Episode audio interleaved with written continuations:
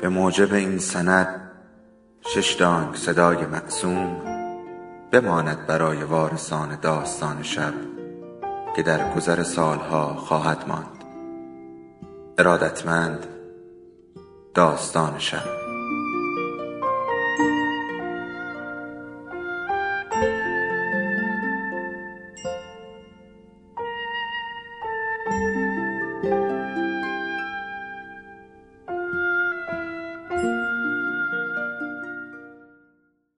یکی بود یکی نبود.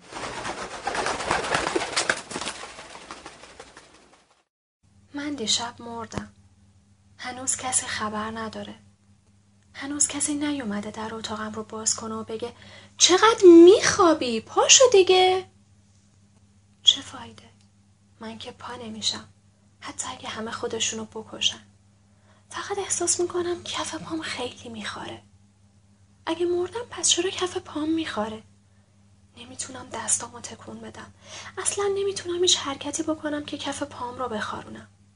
پس حتما مردم و این خارشم از عوارض ساعت اولیه پس از مرگه.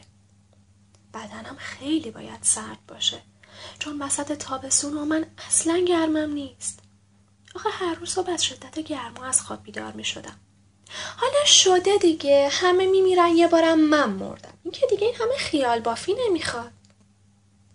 فقط خیلی دلم می‌خواد بدونم اولین کسی که می‌فهمه من مردم چه واکنشی نشون میده و چه جوری دیگران رو خبر می‌کنه.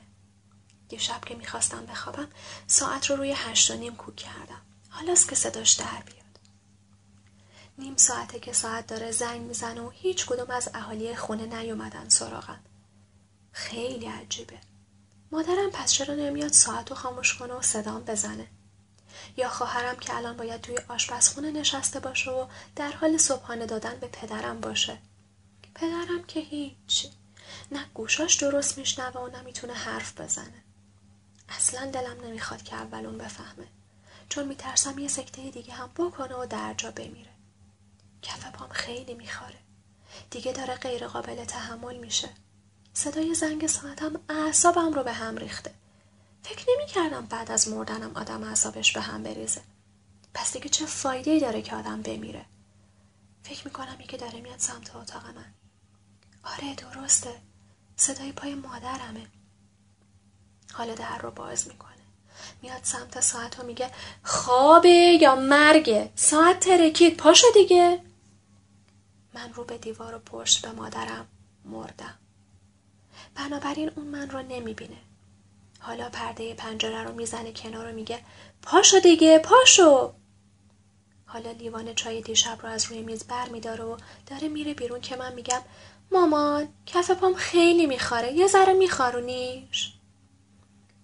از اتاق میره بیرون. انگار نه انگار که صدای من رو شنیده. پس من دیگه راستی راستی مردم.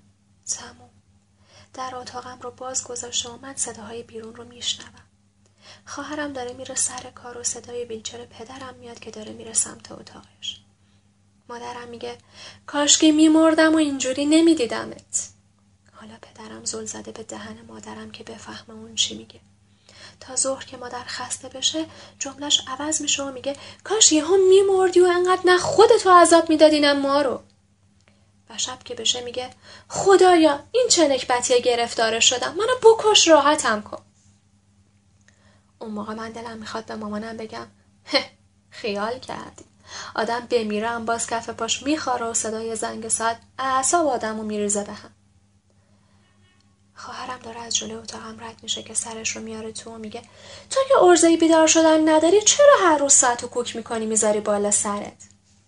میره سمت در و میگه من رفتم مامان. این دختر بیدار شد بگو یه زنگ به من بزنه بفرستمش دنبال داروهای بابا. من امروز خیلی کار دارم. چند دقیقه بعد تلفن زنگ می‌زنه.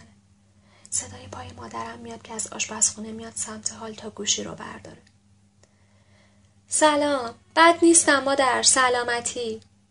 از طرز حرف زدنش می‌فهمم که برادرم پشت خطه. آخه من دیگه از کجا بیارم؟ من کارمندم حقوق بگیرم. از کجا بیارم بهت بدم؟ وایسا غروب خواهرت بد ببینم چه غلطی می‌تونم بکنم. گوشی رو می‌ذاره و میاد سمت اتاق من. میگه ظهر شدا نمی‌خوای بیدارشی؟ من تکون نمی‌خورم. مادر میاد لبه تخت میشینه و میگه من دیگه از دست شماها خسته شدم. اون زنگ می‌زنه اجاره خونش رو از من می‌خواد. اون یکی علیل شده من باید بشورمش. تو صبح تا شب در رو خودت میبندی یا خوابی یا پای تلفنی. دستش رو می‌ذاره روی پتو و میگه من دارم میرم سبزی بخرم. حواست به بابات باشه. بلند میشه و میره. پس کی می‌خواین بفهمین که من مردم؟ می‌خواین بو بگیرم بعد؟ مادر در خونه رو میبنده و میره. حالا من موندم و بابا. روزهایم که هنوز بابا سکته نکرده بود اصلا نمی اومد تو اتاقم. چه برسه به حالا. خسته شدم از مردن. دلم می‌خواد بلند شم کف پامو بخارونم و یه صبحونه بخورم و بزنم بیرون. تا این همه قرقرای مامانم رو نشنوم. تلفن داره زنگ می‌زنه. هر کی هست که دست بردار نیست. هیچ صدایی از اتاق بابام نمیاد. بالاخره صدای تلفن قطع میشه. صدای ویلچر بابام رو میشنوم که میاد توی اتاق. میاد نزدیک تختم. حس می‌کنم که داره به دقت نگاه می‌کنه. بعد از اتاق میره بیرون. صدای شماره گیر تلفن رو میشنوم. بعدش صدای بابام میاد که حرف می‌زنه. انقدر تعجب می‌کنم که نزدیک زنده بشم. بیا خواهرت مرده بابا. همین الان فهمیدم.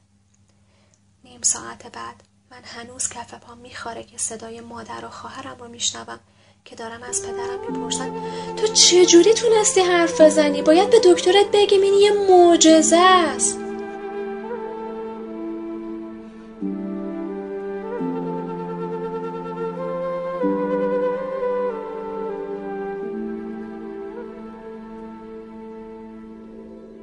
داستان شب بهانه است. برای با هم بودن دور هم نشستن شنیده شدن.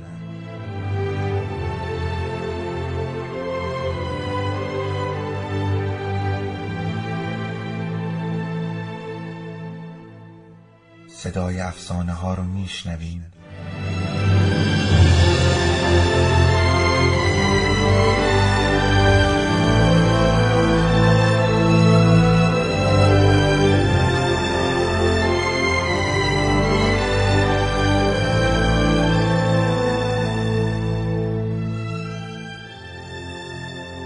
شبتون بخیر.